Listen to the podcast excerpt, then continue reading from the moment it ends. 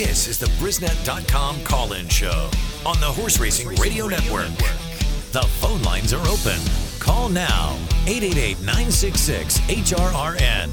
That's 888 966 4776. Now, here's Bobby Newman and James Scully. The Brisnet.com call-in show here on the Horse Racing Radio Network. I'm Bobby Newman along with James Scully. It's your hour, HRRN Nation, to call in and talk about whatever you'd like in the world of thoroughbred racing. The number to get in is 888-966-4776.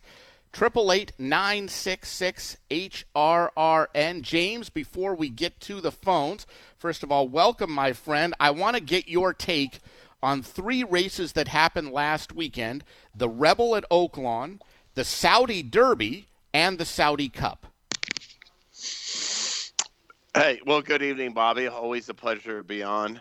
Um, are you there? Can you hear me? I can hear you fine, my friend. All right. Uh, I'll just start with the Rebel. The Timberlake. Um, I don't think Timberlake, you know, faced like the the deepest field, but he could only take on the runners that showed up, and I thought he got the job done in, in, in solid fashion. He went real wide, and you know, he he basically drew clear to win by a couple lengths, and uh, I thought it was a encouraging comeback effort. He's going to have to keep moving forward, but it was a solid performance.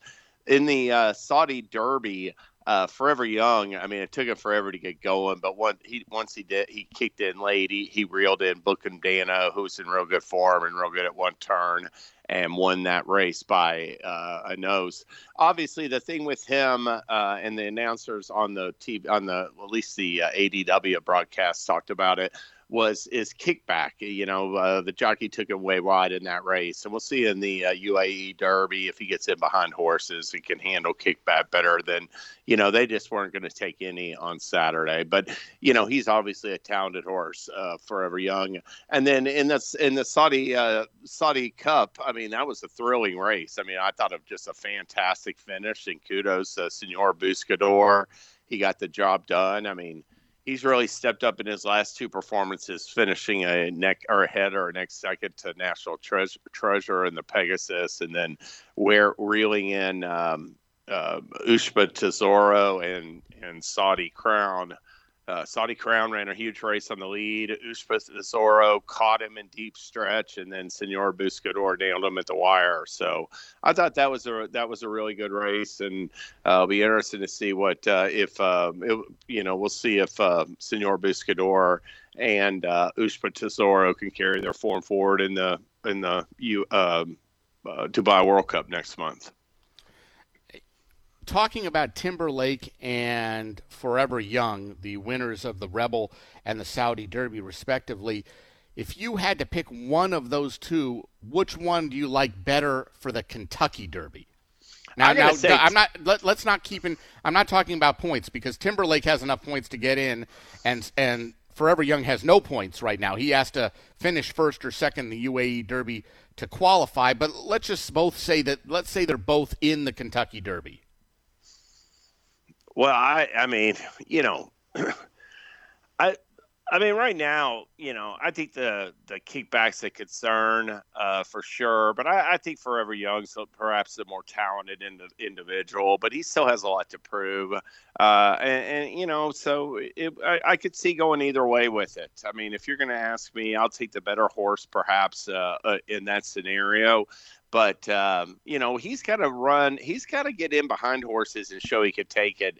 They made a good point in that broadcast you know when mendelssohn uh, ran dead last after winning the saudi derby by open lengths in record time uh, they asked ryan moore what happened and he said kickback if your horse can't take kickback they can't run in the kentucky derby. So that was a concern watching that saudi derby. He you know the jockey just kept him so wide uh, after the very beginning where he was got in behind horses he was just like got right out behind it. So we'll see if he keeps progressing. Yeah, he, he also didn't change leads the entire last three furlongs of the race. And to me, he looked like he just hated it out there and still somehow was able to reel in Book'em Danno, who, let's face it, with a with 100 yards to go, he was long gone. And yeah. uh, I, I don't think it was Book'em Danno stopping. I think Forever Young just uh, he's that talented that despite all the stuff that was going against him and him not enjoying it out there, he was still good enough to win. Um, I'm not sure a mile is what he wants either. I think he'll appreciate extra ground. and be interesting yeah. to see uh, what happens next in the UAE Derby, and then if he wins the UAE Derby, I would. I'm really going to be intrigued to see what kind of odds he is going to be in Kentucky. Not to say that I'm picking or not picking him, but if a, but you know the the Japanese runners are getting much more respect from the American bettors now than they did even five years ago. Um, they've had so much success in Breeders' Cup races, and we see these telecasts time and time again with these Saudi races and these Dubai races and and uh, races other parts of Europe where these Japanese-based runners are just winning left and right. That an undefeated Japanese-based runner going into the Kentucky Derby, I think, will get some play. Yeah, he is. I mean, 100% legitimate over there. I mean, if he keeps on progressing, like you said, and runs uh, and wins the UAE Derby and comes to Churchill Downs, I think he will be by far the most formidable Japanese horse. And I'm, I'm not saying he'll be able to overcome everything and, and win the race, but you know, Derma Sotogake was third in that race last year, the um, uh, Saudi Derby, and then he won the UAE Derby. And uh, I think Forever Young's a, a better horse at this point than he was. All right, we're going to do something a little bit different tonight. While we have a little bit of time right now, James, we have so many big races coming up this weekend that I really want to start picking your brain on some of these big cards. And we'll start with the monster card that takes place on Saturday at Gulfstream Park, of course, highlighted by the Fountain of Youth. Before we get to that, um, where what track is your best bet of the weekend at this year? This my uh, uh, uh, my best bet is coming this weekend at Gulfstream and I am going to do it in an undercard stake. I mean, they obviously have the uh, Fountain of Youth, which is a dynamite race with uh, Dornoch uh, locked, and, and there's some other nice horses in there as, as, as well. And then you have the uh, Davona Dale uh, for fillies. That, that's a Kentucky Oaks uh, qualifier, and obviously has uh, just FYI the champion two year old filly coming back, but she's got to beat a couple of nice rivals for sure in there and we'll see if she's ready. But I, I, I landed on the uh, Mac Diarmida, uh, Bobby, for my uh, pick of the weekend. It's number seven, Tawny Port. This is a, a uh, five year old who um, opened his career, just really ran big on the uh, synthetic track at Turfway Park, the uh, Tapeta won two in a row and then ran second in the uh, Jeff Ruby Stakes. And after that, he competed uh, exclusively on dirt until last summer. He was uh, transferred to um, Christophe Clement, and he won the John's Call Stakes in his second start. He, he ran second in the Cape Hill Open at uh, Delaware Park, and then he ran fifth in the in the Sycamore Keeneland. But I thought that was a good effort. He was in position, just came up a little bit short. I think he's going to improve at five. I think he's really going to move forward off of those experiences last year. And I don't think the competition's that formidable in this race. You have main event that's going to show speed. Tawny Port showed good tactical speed last year. I think he'll sit right behind him and uh, pounce in the stretch. So I'm going with number seven, Tawny Port, six to one in the Mac Diarmida on Saturday at Gulfstream. All right, and by the way, I think they call it McDermida. All right. and, and you, you, know? I mean, I've, I've been here in South Florida for so long, and I don't even know if that's right. I've just, that's what I've been told all along. It, it, I may be given the wrong information, but I've been calling it McDermott ever since, you know, the old Gulfstream Park when uh, Joe Tannenbaum, who was the publicity director there for many, many years, told me it was the McDermott. So, uh, if, yeah, if he's I'm, right, I'm, I'm right. taking your word for it. You're a South Florida guy, so I, yeah. Well, I'm not really. I'm for 25 years. I'm a South Florida guy, but uh, um, so all right. So Tawny Port, your best bet of the weekend in the McDermott race number seven. Back to the Fountain of Youth, though. Um, I had mentioned this on the previous show. I thought going two weeks ago, the field we saw for the Risen Star was easily the best field of three year olds that we had seen to that point this year. I am going to say that this field in the Fountain of Youth is now the best field of three year olds we've seen thus far this year. I yeah, that, I think that's fair. I think that uh, you know really exciting to see Locke come back. I, you know, I don't know if this mile of sixteen distance, and you know he's got to be some nice horses, but I want to see him at least uh, uh, run well. Uh, obviously, Dornoch uh, full brother and uh, winner of the Remsen over Sierra Leone, making his first, first start back for Danny Gargan. But you have a speakeasy who looks like an, a talented colt for Todd Pletcher. He was entered on, on a Friday allowance, but he's going to scratch out of that and run in the Fountain of Youth. Uh, he's throwing at the rail off of a really fast seven furlong maiden win on January 27th. Victory Avenue uh, ran second to um, um, uh, Speakeasy, but he's in there and he's going to add to the pace. I think make it difficult on Dornoch.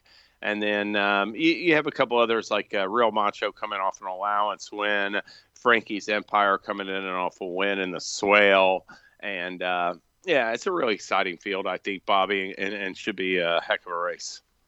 All right, yeah, I- interested to watch. It's a it's a mega stakes card on Saturday at Gulfstream Park. Of course, James's best bet of the weekend takes place uh, middle of the card, race number seven, two fifteen Eastern time the Grade 2 McDermott along on the turf, a mile and three eighths the distance. And then you have to wait about 18 hours to get to the Fountain of Youth. Well, not quite 18 hours, but uh, yours best bet is in race number seven, and the Fountain of Youth is race number 14, which goes basically four hours later at uh, 6:10 Eastern time. Uh, boy, uh, that's uh, it's getting. When does daylight savings start again? I think it's the the week after. I mean, it's yeah, coming so up they're, they're pushing it. It's six ten.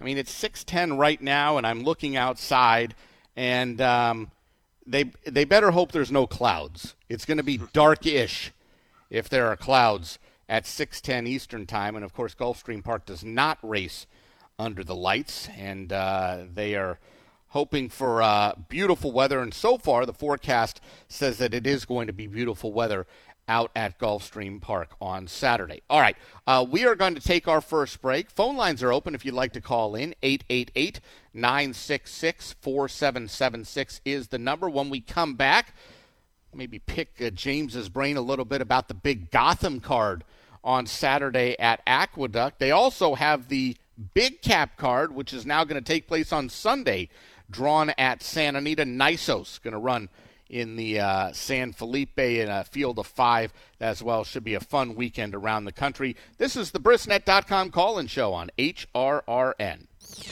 This is the Brisnet.com call in show. The phone lines are open. Call call now 888 966 HRRN. That's 888 966 4776. Do you want unlimited access to handicapping without exorbitant prices? Then Brisnet.com has you covered with a variety of plans for past performances, pedigree, and raw data. Brisnet.com Performance Plan covers unlimited PDF past performances for just $85 per month and is available at Brisnet.com slash plans. American Produce Records Online puts the pedigrees of nearly 1 million dams and more than 2 million foals at your fingertips, plus sire stats for only $275 per year and is available at brisnet.com slash APR. The Brisnet.com data plan offers unlimited access to race day data files, perfect for handicappers with their own database or to plug into other people's programs. The data plan is $125 per month. Visit Brisnet.com for all this information and more and discover why Brisnet is the handicapper's edge. The race is on at Sam Houston Race Park. Don't miss a minute of the action now through April with thoroughbred stakes racing every Friday, Saturday, and Sunday. There's something different every weekend, including special events that are fun for the whole family. And of course, we're the place for live music and great drink specials every Friday, along with delicious dining and the best Sunday brunch around. So race in for all the excitement at Houston's best bet for fun and entertainment. Sam Houston Race Park. Visit shrp.com for details. Race the Twin Spires, where you can unlock a $25 risk free bet. Just use the code HRRN25 when you sign up. And if your first bet doesn't win, Twin Spires will refund your account up to $25. Wagering on the app is fast with free past performances, insider picks, and power plays every day you wager. Twin Spires. Download the app today to earn your $25 risk free bet. Void where prohibited. For terms and conditions, visit twinspires.com. Must be 18 or older, 21 and older where applicable. For help with a gambling problem, call 1 800 Gambler. Don't miss the Equine Forum every Saturday from 8 to 11 a.m. Eastern, right here on HRRN. Mike Penna brings you the latest in thoroughbred racing, featuring interviews with trainers, jockeys, owners, and other racing insiders. Plus, exclusive segments you won't hear anywhere else. The Equine Forum, the show that launched a network. Saturdays, 8 to 11 a.m. Eastern. Sirius 162, XM 207, and streaming live at horseracingradio.net. This is the Brisnet.com call in show. The phone lines are open.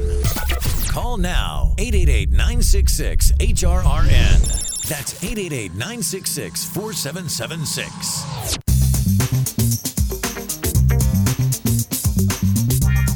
Welcome back. Brisnet.com call-in show here on the Horse Racing Radio Network. Bobby Newman, James Scully, your our HRRN Nation. Call in and talk about whatever you'd like in the world of thoroughbred racing. Number to get in, 888 966 4776. Let's get out to the phones. Tom in St. Louis, welcome to the show, my friends. Hi guys, how are you? Hey, Tom. Hey, quick, three quick questions. Number one, in looking at Dornoch's comments on his past performance, how does it not in there say hit the rail at some point?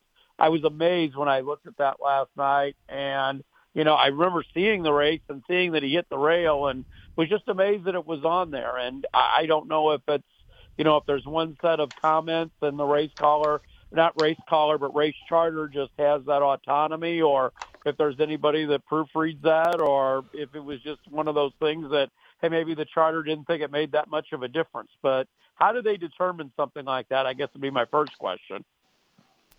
All right, what are your other two? Okay. Second question. I looked at the filly that Lucas had that win, had never been two turns, and had only had only worked five furlongs at one time, and knew that horses missed, you know, training for a period of time in Oaklawn. Any sign, just as a handicapping way, that someone would have been able to say, "Hey, maybe here's a horse that could do this and look good." I mean, I'm not a I'm not a bloodlines person, but is there any other thing like, you know, signal that hey, I really messed up, messed up, and there's no bigger Lucas fan than myself, and that's when I just kicked myself on just that I didn't throw into multi-race tickets because it wouldn't have cost me much more for the multiple. And then the third question, and, and Bobby, this is for you, and I don't want to go too far or don't want to offend. So if I go too far, just tell me to shut up. But I see a horse named Facenda that's on the card. I think it's at, at Aqueduct. I assume it's named after the old NFL films guy, John Facenda, from the frozen tundra of Lambeau Field. And I, I don't want to ask too much because I'm always fascinated what race callers do, but how much leeway do you have two questions. Number one, how much leeway do you have as far as to how you make that call? For instance, if that horse was winning by three, could you bust into a John Facenda, you know, imitation if that's who the horse was named after? And then number two, is it almost kind of, you know, like, hey, maybe a lot of people wouldn't get this, so I, I don't, you know, say that. I don't say that joke, but it would be there and people would, you know, appreciate it. And I, like I said, I don't really want to ask too many questions or offend because I like our relationship and calling in and things like that. But I've often just wondered that. And those are my three. Appreciate the call, Tom. All right, so we're going to try to answer all three of them. Let's start with the Dornoch past performances, James. And uh, I, I, we all saw what Dornoch did in the stretch uh, of the of the Remsen, and the answer I think to James's to uh, Tom's question is there. No, there isn't a proofreader. The the chart caller slash chart writer sometimes. Some depending on where the track is sometimes there's somebody who calls the charts to somebody who writes the charts and somebody sometimes depending on the size of the track it's one person who does both. They they call the charts into a into a tape recorder and then they go and look at replays and they type everything after. But no past that there's nobody proofing it or editing it or whatever. It's it's their call and they usually whether they think it affected anything or not put everything that they saw into the charts. In fact, I would think you would agree with this, James. Uh, more often than not, we'll see trouble lines for stuff that wasn't a big deal in the charts. We're you know talking about bumped or steadied at the start, where you're watching as like ah. The, bumped slightly really didn't affect anything but you know the, the chart the chart writer put it in there sure and yeah i mean his comment line doesn't mention that, and not only that, it says headed, and you know Sierra Leone ran like by and by like a length, and then he like re-rallied dramatically to to nail him late. So yeah, it is a little bit misleading, but you you can't count on those comments though to uh, uh, you know uh, you know as the as the Bible or gospel of uh, you know what perhaps any trouble that a horse experienced in a race. Uh, his second question regarded the Lucas filly Lemon Muffin that broke her maiden in the Grade Three Honeybee this past Saturday at Oaklawn Park at odds of twenty-eight to one. I don't know how you come up with that one, uh, Tom. I wish I had a better idea. Maybe James does, uh, because unless I hit the all button, I can't have that one.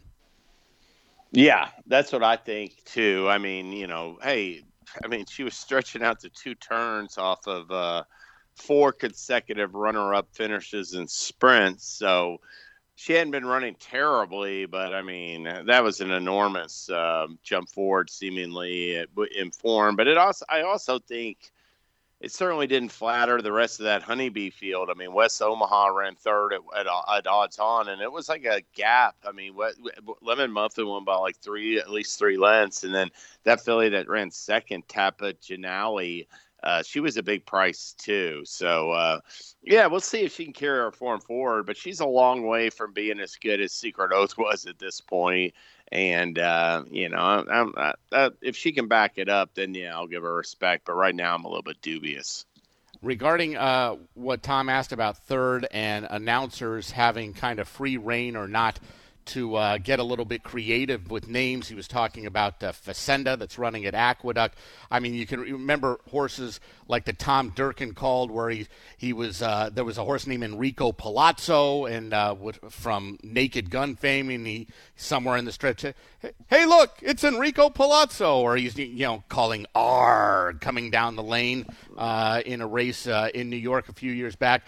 I think most announcers have free rein as long as they don't overdo it and make it ha- a regular thing where they're uh, narrow casting and uh, you know making it more about them than the race, then it's okay to do it on a very rare occasion. I can tell you this: uh, I got the job at Thistledown in 1996, calling the races, and it, it was either my first or second day in the booth, James, and there was a horse named Little Peter, which immediately is something that you know you can either be very careful with or very creative with. And uh, of course, it, it, was like a mile race. They're starting right in front of us, and little they were having trouble loading little Peter into the starting gate, and it was taking minutes. And I have my hand on the microphone button, and I'm thinking to myself. Mm-hmm. Do I do it? I, ju- I mean, I just got this job. I don't know what the lay of the land. You know, this is su- such low hanging fruit. And I click the button. Little Peter won't go in, and I turn it off. And the people that were on the apron just started busting up laughing. It was, you know, and I didn't get in any trouble. It was, it is what it is. I said what was happening. I didn't say a bad word or anything like that, but I couldn't pass it up. But uh, no, uh, long story short, Tom, announcers pretty much have free rein. I think as long as they don't make it a habit you know, uh, every now and then. I mean, we had a horse named Glengarry that won a couple times at Prairie Meadows last summer, and I, you know, recited some line from Glengarry Glen Ross as he was drawing away down the lane in one of the races, and the owners actually loved it. So uh, thanks for your call, Tom. Appreciate it. All right, let's go back out to the phones. Chris in New Jersey, you got Bobby and James on the Brisnet.com call-in show. Bobby and James, happy leap year. How you guys doing? Hey, buddy. How are you? Doing very well, thank you. Um, looking forward to a real good weekend of racing, obviously, and I'm really interested to see four horses run. The first one, I'd be interested to get a little feedback from you guys because sometimes I can go off the reservation and dive headfirst into the cliff, off the cliff, but every once in a while I can I can make a couple dollars. The first one is race eight at Aqueduct, the Stymie I'm really excited to see Petulante run.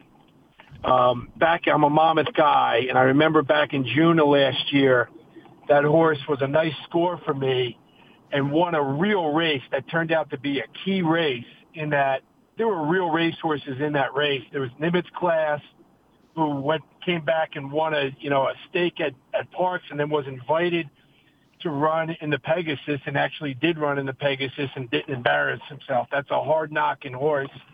You also had Timberlake, who came back and won the Grade Two Clark for Vicky Oliver, and you had Octane, who two weeks ago actually won the Razorback, the Grade Three Razorback. excuse me, at uh, Oaklawn, and Petulante beat them all. It was a professional race, and I kept thinking and watching, when is this Petulante going to run back? When is he going to run back? And I was really excited to see him. And obviously the trainer change to Dutrow is intriguing. the only concern I have about the horse is I see he was a vet scratch from an allowance race a week ago. But if that horse is right, um, and he runs, I mean, he's going to get whacked down because everyone's going to see Dutrow and they're going to get crazy and think this is the next coming of White Abarrio. But I'm really excited to see that horse run. And I'm not suggesting he's the next coming of White Abarrio, but I'm saying that's a real racehorse. And I think he'll beat that Falcone horse in that race. Race 10, the Gotham, I'm really excited to see deterministic run.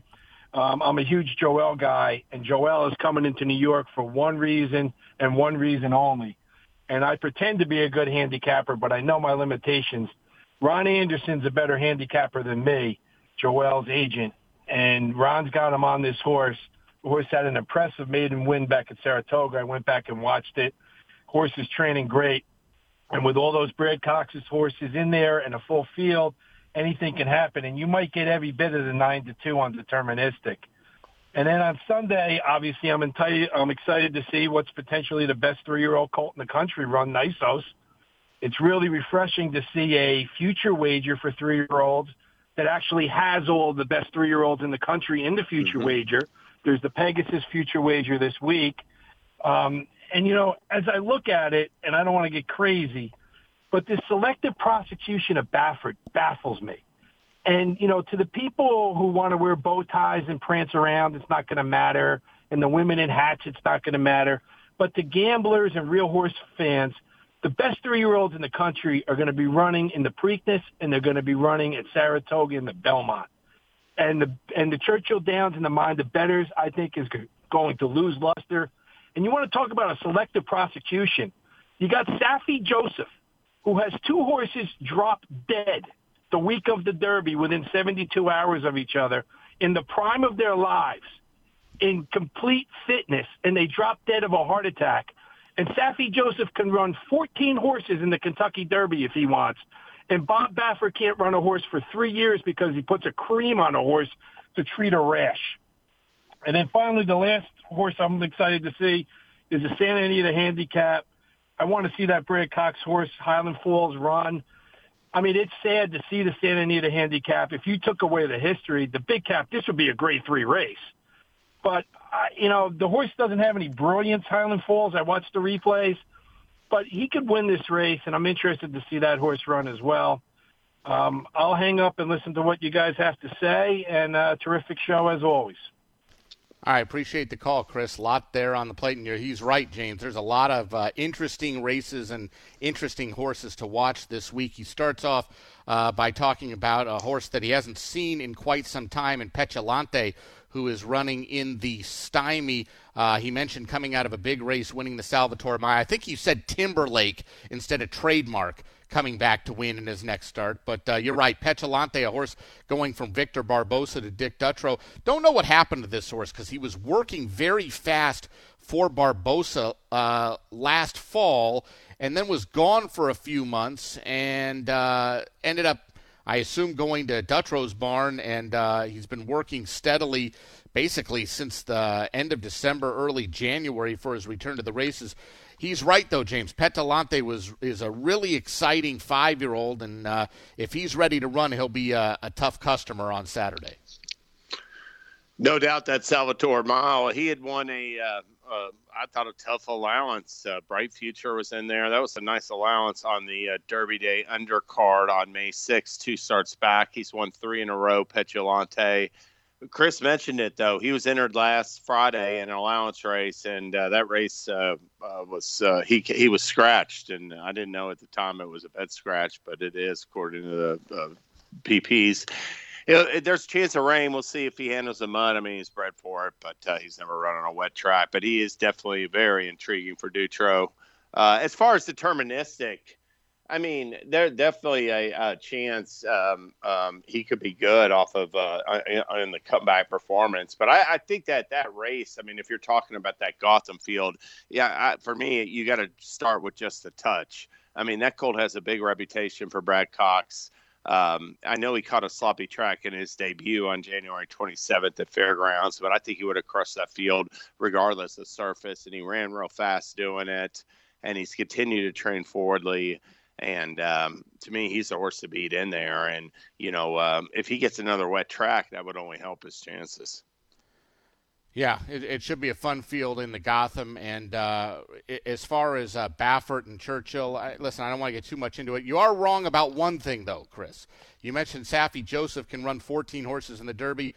Not last year, he couldn't. They made him scratch out of the Derby with Lord Miles when that horse, you know, and and it actually cost him White Abarrio because uh, you know Churchill wouldn't let him run horses there, and New York was taking the safe route and not letting him run horses, and I don't think the owners would have ever given the horse to Dutrow, taking him away from Saffie Joseph if not for uh, being barred temporarily uh, from running at Churchill Downs. Let's get one more call in before the break. Charles in Mississippi, welcome to the show, my friend. This you at the Rebel last week. How'd you do, my friend? That horse. Uh, I know you were. I know you thought that horse couldn't get beat. Did you take four to five? Uh, well, it, it, it gave me the pick four and the, and the pick three, Bobby. And that octane, see, I had that octane and that, and that tap magic. Pretty good. You know, when I called you Friday, they drowned me. You remember me calling you Friday on the Bet Bobby show, uh, the first uh, bet show? Believe me, I remember you were looking for a, you were looking for a friendly voice. They had given me the uh, cigarette and the blindfold, buddy, and they uh, they uh, and then Saturday the, the couple things at Oaklawn Park Friday and Saturday. Speed, it's all about speed, speed, speed, baby. And uh, if, if you remember, the coach won the first race Saturday with Seize the Grey, paid thirteen sixty. I can't remember exactly the pennies, but he paid thirteen sixty. And uh, Lemon Muffin, if you look at her form, he's trained Lemon Muffin similar to the same way he trained Secret Oath. I'm not saying because I hit that seven eight exactly, Bobby. But what I, I'm telling you is, it was not when you looked at West Omaha, and you know they bet her to even money. I believe it. I, I can't remember, but I believe it was close. I think it was even money. Her form is. I mean, she looked like a, a decent horse, and uh, I mean, she was laboring to get up to third. That lemon muffin, if you watched her run that race, man, I think she's going to be heard from. Okay, sometimes horses. That's why you bet horses. I mean, when you look at her form, she's she's closing like Archie Bell in the drill in those races at six furlongs, and that's similar to the same way he trained Secret Oath. Uh, you know, it's been two years, but I'm, I, I'm I just can remember being there. But uh, Oaklawn last weekend was very speed favoring, very speed favoring, and uh, you know, it, it's just so you just have to see how the track is running. It, and McPeek's horse, the best horse I've seen over there all year long is that Mystik Dan. And that Skelly, uh, you know, but let me tell you what, the race of the weekend was Senor Buscador in the Saudi Cup, buddy. You talk about a race. Bobby, I mean, I came within an eyelash of that Senor Buscador until a guy came. I, I was looking at my phone, and you know how you get these crazy guys who are touts. Bobby, I'm listening. You know how you get these crazy people that are touts come on your phone, and he says Senor Buscador is the best bet of the weekend, low shot bet of the weekend. You know, he spend you know five dollars for the rest of my picks. So I said, hell, if that guy's got him, ain't no way. So, uh, but then I thought did that guy, the question I got for you and Mr. Scully, and hello, Mr. Scully, the question I got for you, did the, the owner of Senor Buscador sell part of the horse to the uh, that guy from Saudi Arabia before the race? So, so the deal was that he leased. He had a lease deal with that guy, and he leased a percentage of the horse uh, before the race. A, a two race deal, the Saudi Cup and the Dubai World Cup. And uh, the guy gets to.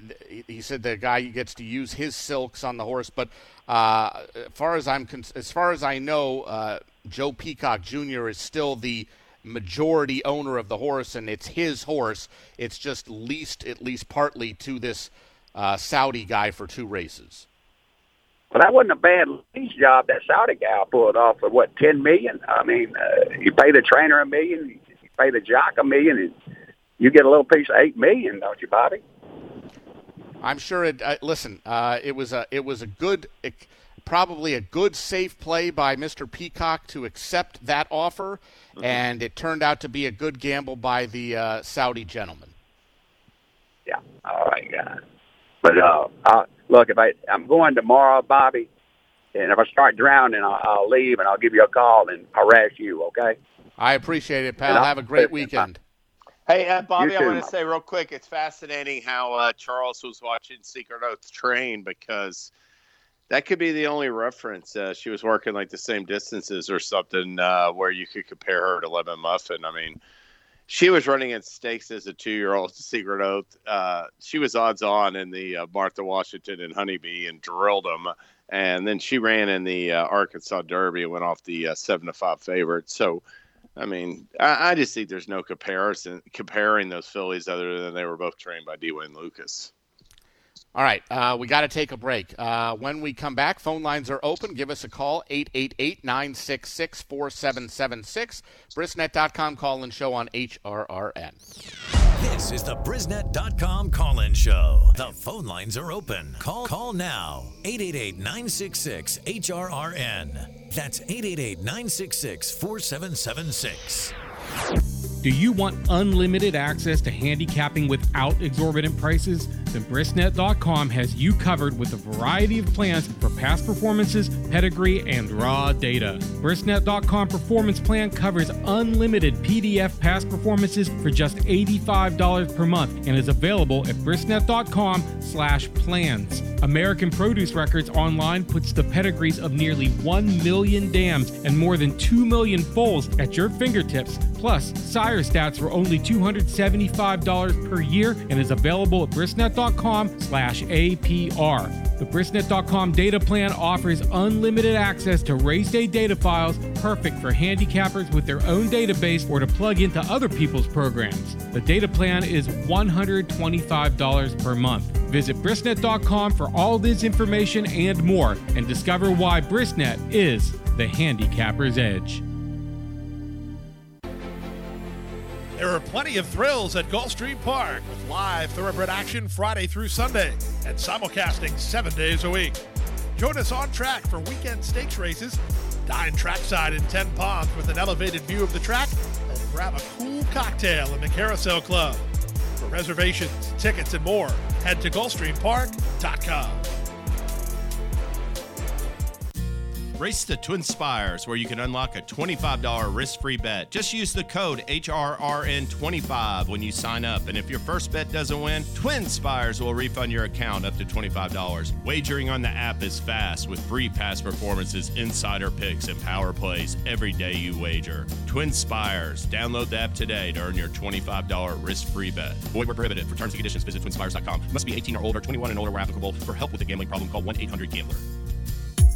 Want to get the latest HRN content directly on your computer or mobile device? Then subscribe to our podcast using the Podbean app or Apple Podcasts. Just go to hrrn.podbean.com on your computer and click follow, or download the Podbean app and search HRRN. You can also find us on Apple Podcasts and listen to our latest episodes anytime. Don't miss a thing. Subscribe to our podcasts today. This is the Brisnet.com call in show. The phone lines are open. Call now 888 966 HRRN. That's 888 966 4776.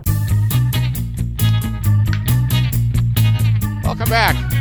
Brisnet.com call in show here on HRRN. Bobby Newman, James Scully.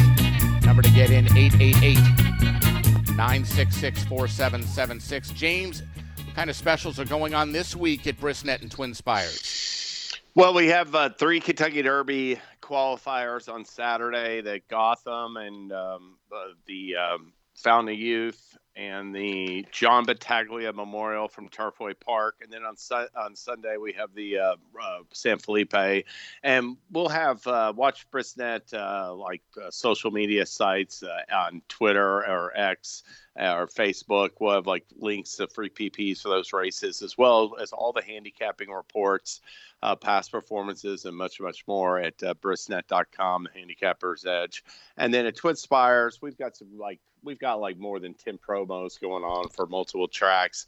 We've got a terrific thing at Gulfstream. We're going to give you a 15 profit 15% profit boost on winning eh, win bets, exactas, tries, and supers. We've got this $5,000 challenge at Turfway Park and Fairgrounds uh, for $10 win bets on the eight races that are selected. And we're just giving away $5,000 to everybody that has the most win bets. So check those promos and more. Make sure you opt in at twinspires.com. Let's go back out to the phones. Pat in Hot Springs, you're on the Brisnet.com call-in show. Hey guys, that uh, lemon muffin was the Clocker special uh, in terms of uh, picking horses prior to that honeybee. Uh, and secondly, um, I just want to make a comment about the fact that there were 46,000 people at the track at Oaklawn on, on Saturday. I haven't heard much comment about that, and I was wondering what the head count is going to be at Aqueduct, Gulfstream, and Santa Anita. Uh, and I enjoy the show, and I listen every Thursday and Friday. Thank you. Appreciate the call, Pat. Yeah, uh, you know, you know, uh, James. Uh, Hot Springs uh, and Oaklawn has been able to do what a lot of tracks aren't able to do these days, and that is bring out a lot of uh, fans live on a regular basis, and especially when it comes to Arkansas Derby Day and to Rebel Day.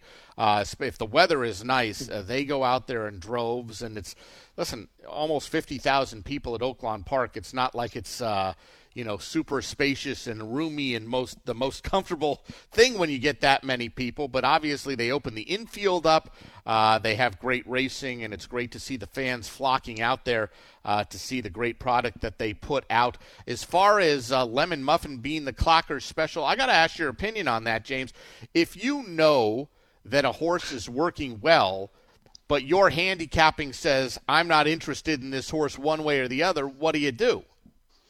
Well, I mean, if I see it on paper, I might be a little bit more keen to disregard it. But if I could get Pat to uh, send me a text message telling me that Lemon Muffin's the Clocker special at Oaklawn on Saturday, and she's 28 to 1 on the board, I might be willing to at least throw a couple dollars to win on it based on that information. Uh, 46,000 people on Saturday. I mean, that's just, I mean, you know, Oaklawn Park, I've been there more than 10 times. Uh, the people celebrate racing there. It's an awesome experience. And I didn't think the first two, uh, the last two big weekends, you know, for three year olds with the uh, Southwest and the uh, Rebel, uh, perhaps got the deepest fields, but they definitely had like some horses to come see, like oh, Timberlake on Saturday. And look at that card. I mean, all those races had like 10 horses in it, had big, deep competitive fields, and uh, it was a good betting product. And, and, and to answer his question, no, I don't think, I don't. I mean, maybe uh, you know, I mean, Gulfstream Park it doesn't get many fans, uh, and uh, but I don't know, you know, forty six thousand Santa Anita Aqueduct and uh, Gulfstream combined, uh, Bobby. No, no. Yeah. I mean, th- they'll have they'll have plenty at Gulfstream. It'll be a it'll be very busy there. Um, it's a facility where most of the people are inside, not outside, despite it being nice weather in South Florida most of the time in the winter. And they'll probably have I don't know 15,000 people, something like that, at Gulfstream. It'll probably still be cool at Aqueduct. Uh, so I don't know how many people will go to the track there. And let's face it, Santa Anita moved Big Cap from Saturday to Sunday. They'll probably have about seven people in the grandstand. I, I will Sunday. say, Chris had asked earlier about, you know, one thing about the San Felipe. I was a little bummed to see like uh, four of the five runners be back from the uh, uh Robert Lewis. Um, uh, Nysos, I mean, just you know, you expect him to absolutely look great once again. But I would like to see a deeper feel for Santa Anita Derby, and it will be fascinating with Highland Falls. uh, you have like obviously that race is like a like a rubber match between Newgrange and uh, uh, New Newgate, who have split the last two uh, graded stakes for older horses out there. But they're going to have to deal with this Brad Cox shipper. Uh, we'll see if uh, uh, reincarnate could turn it around a little bit uh, as a four-year-old also. So uh, it, it, doesn't have like the real star uh, performers, but it, it's it, at least it has some viable contenders in the big cap. Before we go to our, our final break, James, we talked a little bit about the Fountain of Youth. give us your Cliff's Notes editions of handicapping the San Felipe, the John Battaglia Memorial, and the Gotham, the other big three-year-old races this weekend. Well, I mean, to me in the in the in the Gotham, you know, I'm I'm looking at a, those first la- there's a, a, couple of last out maiden winners, two or three of them, in fact, and and I just think just a touch. I'm I I think he's got a huge chance, to run well, so I don't see that really as a wagering opportunity.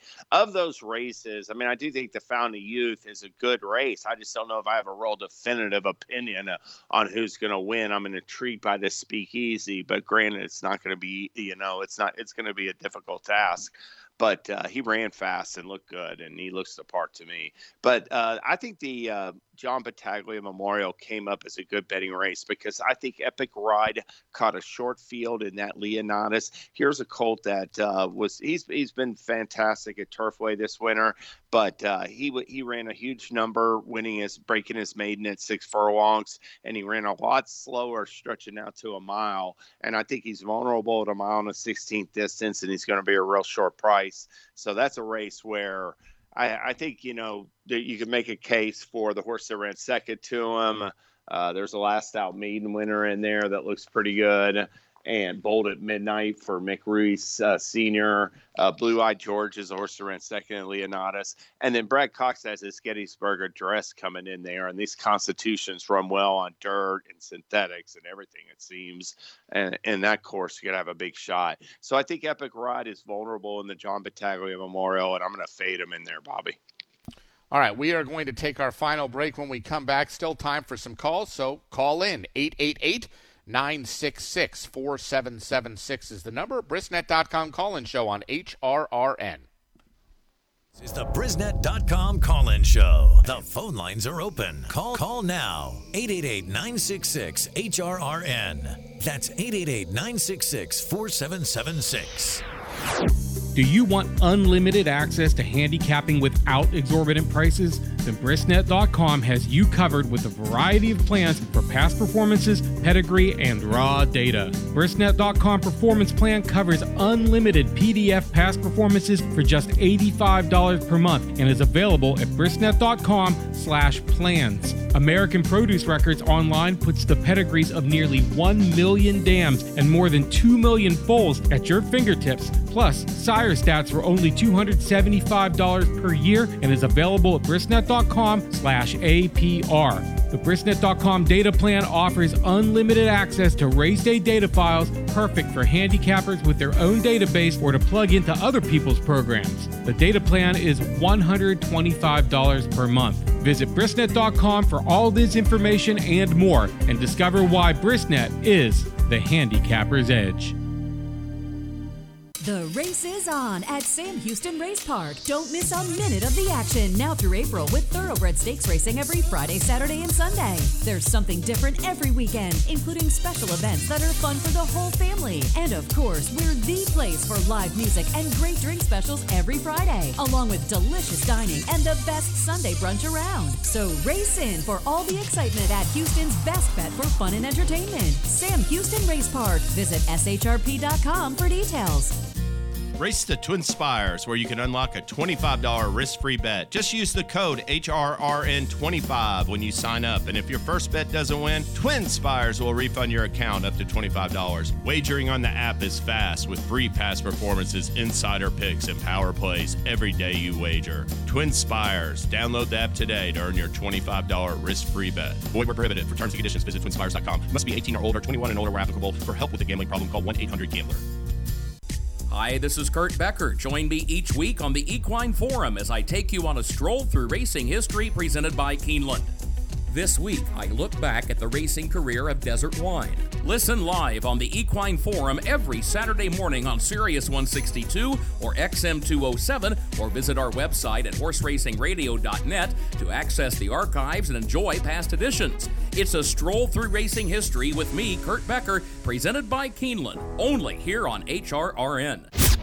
This is the Brisnet.com call in show. The phone lines are open. Call now 888 966 HRRN. That's 888 966 4776. Welcome back. Final segment on tonight's edition of the Brisnet.com call in show. Bobby Newman, James Scully. Let's go back out to the phones. Rick in Maryland. Welcome to the show, my friend. Hey, Bobby and James. Really enjoy the show. Nice to talk to you. Appreciate it. Um, you know, I'm a Mid Atlantic owner, 34 years, and um, can you all tell me what you thought of the Miracle Wood Stakes last week? All right, so you're talking about Miss Harriet. Are you involved in uh, ownership of Miss Harriet? No, Miss Harriet didn't run in the Miracle Wood. Oh, I'm sorry. That was in the uh, wide country. I'm sorry. Uh, the Miracle That's right. Miracle was the other the other race. Okay.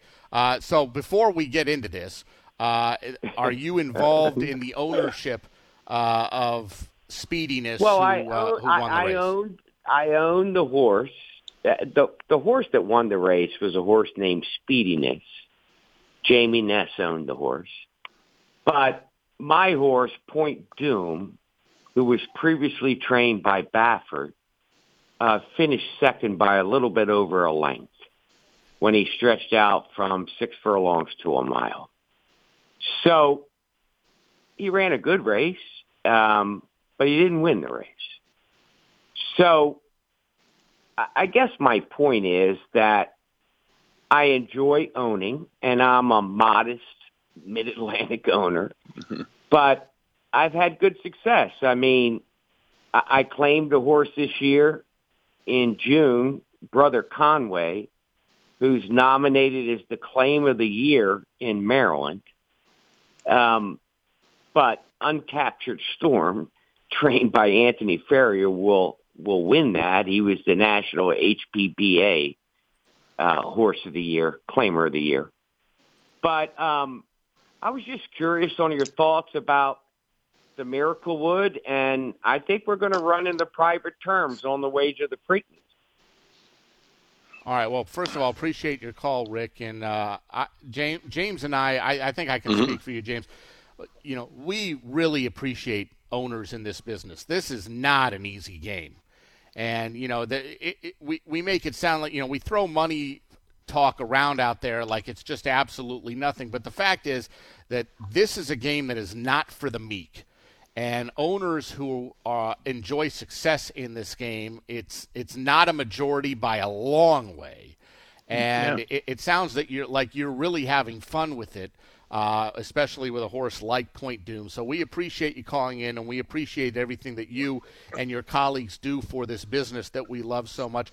I thought Point Doom ran very well in the Miracle Wood. Now, I don't know what kind of field it was. I know there were four horses that were all coming off wins. Speediness had that like 12 or 14 length win last time out and um, figured to be tough. And he, he made the lead before they got to the far turn and, and cruised to win by, I think, like a length and a half. But the horses all coming off wins ran one, two, three, four in the race. And I don't, James, I don't see any reason that Point Doom can't continue to improve uh, going forward in the private terms. I, you know, whether or not you think he is a Preakness type of horse, I, I don't know. I would say at this point, he doesn't look like a horse who's fast enough to win the Preakness, especially when you're talking about horses like Nysos and whoever wins the Derby. But he's a lightly raced three-year-old. He's got plenty of improvement maybe left in him.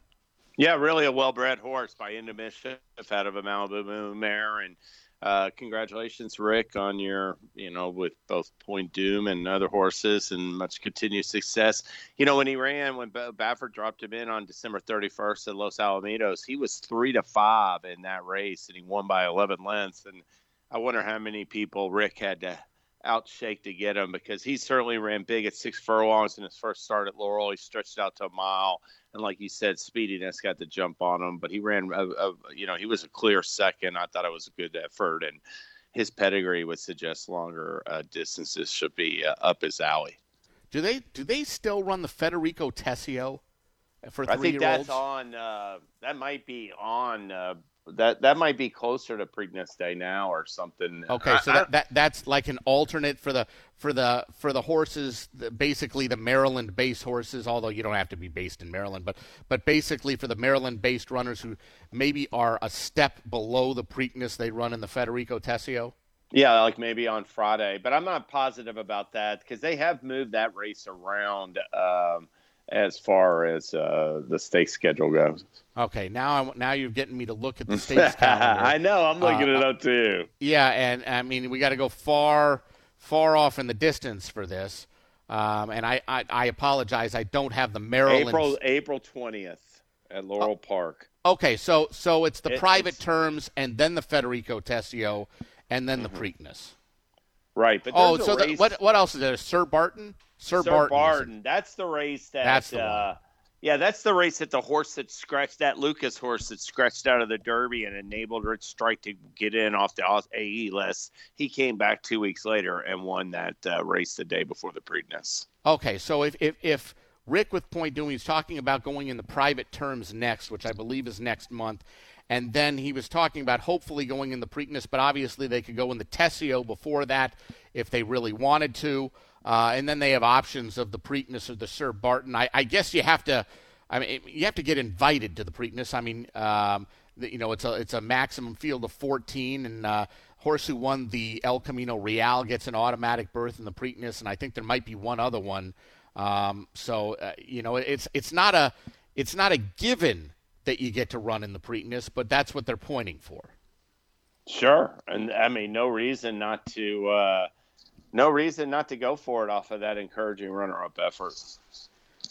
Well, Rick, we really appreciate the call and uh, thanks so much. And I, I, I'm going to say it again. You know, the owners in this business are listen. There are so many facets of this business that if it wasn't for that facet, the business couldn't survive. And unfortunately, and I'm not saying this about Rick. I'm just saying this in general. Everyone thinks they're the most important facet of it. You know, if there were no racetracks, then we wouldn't have any racing. If there were no betters, then there'd be no money coming in and would be no racing. If there would be no breeders, there'd be no horses. If there were no owners, if there were no horse, you know, every everything is uber important to this this uh, like whole puzzle coming together. And without getting too much on my soapbox, James, unfortunately, we're in a we're in a business where uh, nobody seems to care about anybody else, and everyone thinks that if it wasn't for them, that racing would be dead. And the truth is, if it wasn't for them, the racing would be dead. But it's every it's like five or six or seven different different things. Uh, but I, I I really appreciate. I mean, listen, guys like Rick are sounds like are having a very good time, and he is in the minority by a long way. This is this is a hard business to be successful in. Uh, it you know you, you don't always get winners right away. Uh, their uh, daily training bills are expensive. Veterinary bills are expensive, and then you have to hope the horses actually run well and and, and get you some purse money. It's it is a real tough game. And Oh yeah. um, There's uh, a thousand things that can go wrong, and uh, absolutely. But uh, I- hey, I echo all that. Uh, I'm glad uh, Rick gave us a call and, and call us back in the future, Rick.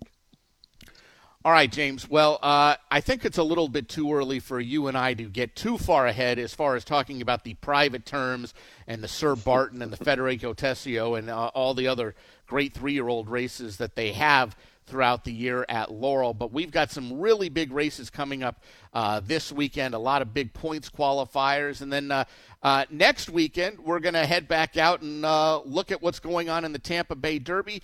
Usually, the Tampa Bay Derby brings together a lot of horses that ran in the Sam Davis in February. My first impressions of the Sam Davis were that uh, there weren't any real killers in the race. Uh, are you expecting a new shooter? Is there somebody I'm not thinking about that didn't run in the Davis that might run in the Tampa Bay Derby? no, I'm missing it. Uh, who who is it? I don't know. I because it, it's there for the taking, as far as I'm concerned. It doesn't. The, the Davis just looked like an average field. I would think that if there's a really good three-year-old out there, Tampa Bay Derby might be the way to go. It's not the biggest purse of all the three-year-old races, but a lot of Kentucky Derby points on the line. That's going to wrap it up tonight on the Brisnet.com call-in show. Our thanks to all the callers and the listeners. Special thanks to our producer Lee Delapina, my co-host James Scully. I'm Bobby Newman. Have a great night, everybody.